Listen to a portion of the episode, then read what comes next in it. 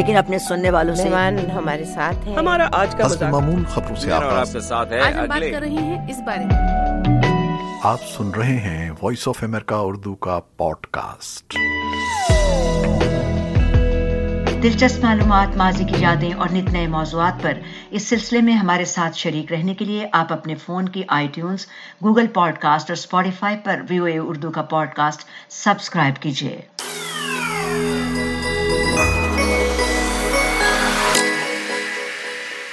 سی pack کے لیے افغانستان کی اہمیت اس لحاظ سے بہت زیادہ ہے کہ اسے وسط ایشیا میں داخلے کا دروازہ کہا جاتا ہے اور اس لیے چین اور پاکستان دونوں کی جانب سے اسے سی پیک میں لانے کے لیے کوششیں جاری ہیں۔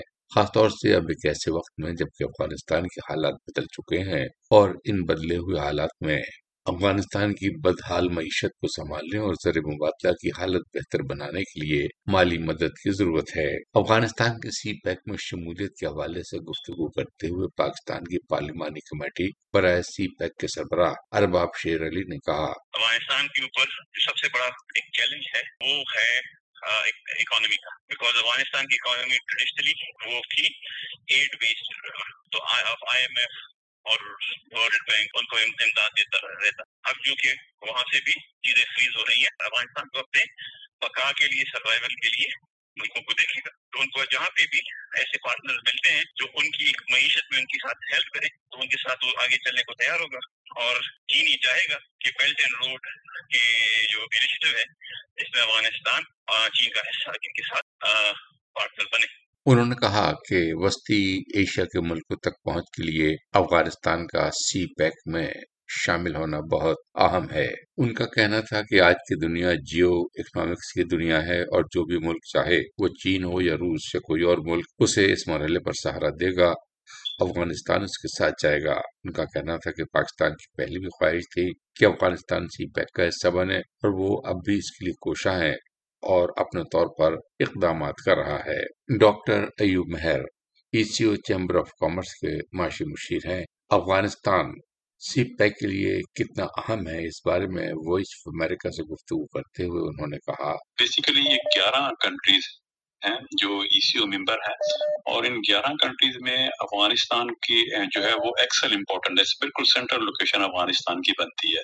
کیونکہ اس میں گیارہ کنٹریز یہ ہیں، اور اگر اس میں چائنا اور منگولیا کو انکلوڈ کریں تو جس کو ورلڈ بینک اور ایشین ڈیولپمنٹ بینک کیرک کنٹری کہتے ہیں central Asian regional cooperation organization جو ہے کیرک ممبر کنٹریز اس میں دونوں طرح کے جو یہ الائنسز ہیں، اس میں سینٹرل پوائنٹ بنتا ہے افغانستان کا۔ سی پیک بیسیکلی چائنا اور پاکستان کا روڈ ہے، لیکن یہ ایک بیسیکلی ایک پارٹ ہے جو belt and road initiative China کا پروگرام ہے B R I B R I کے تین روٹس ہیں۔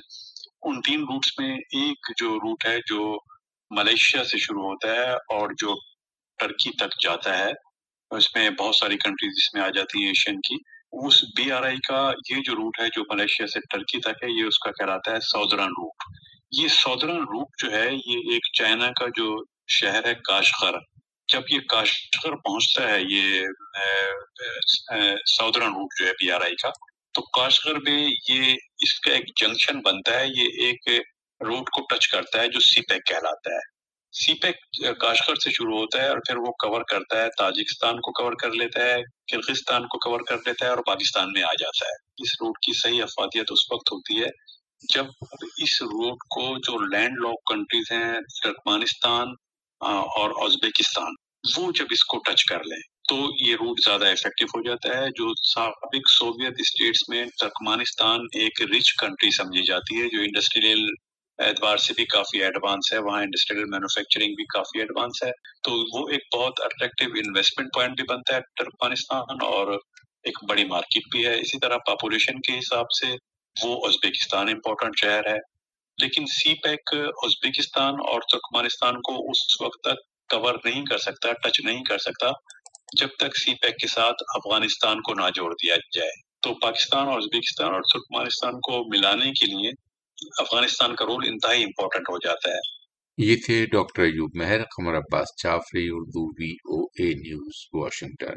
اس پروگرام میں جو نقطہ نظر پیش کیے گئے وہ خالصتاً ہمارے مہمان شرکا کے تھے اور وہ وائس آف امریکہ کے موقف یا امریکی حکومت کی پالیسی کی نمائندگی نہیں کرتے۔ آپ سن رہے تھے وائس آف امریکہ اردو کا podcast voice of America Urdu کے پوڈ کاسٹ کی تازہ قسطیں سننے کے لیے iTunes Google podcast اور اسپاٹیفائی ایپ پر آپ اسے سبسکرائب بھی کر سکتے ہیں۔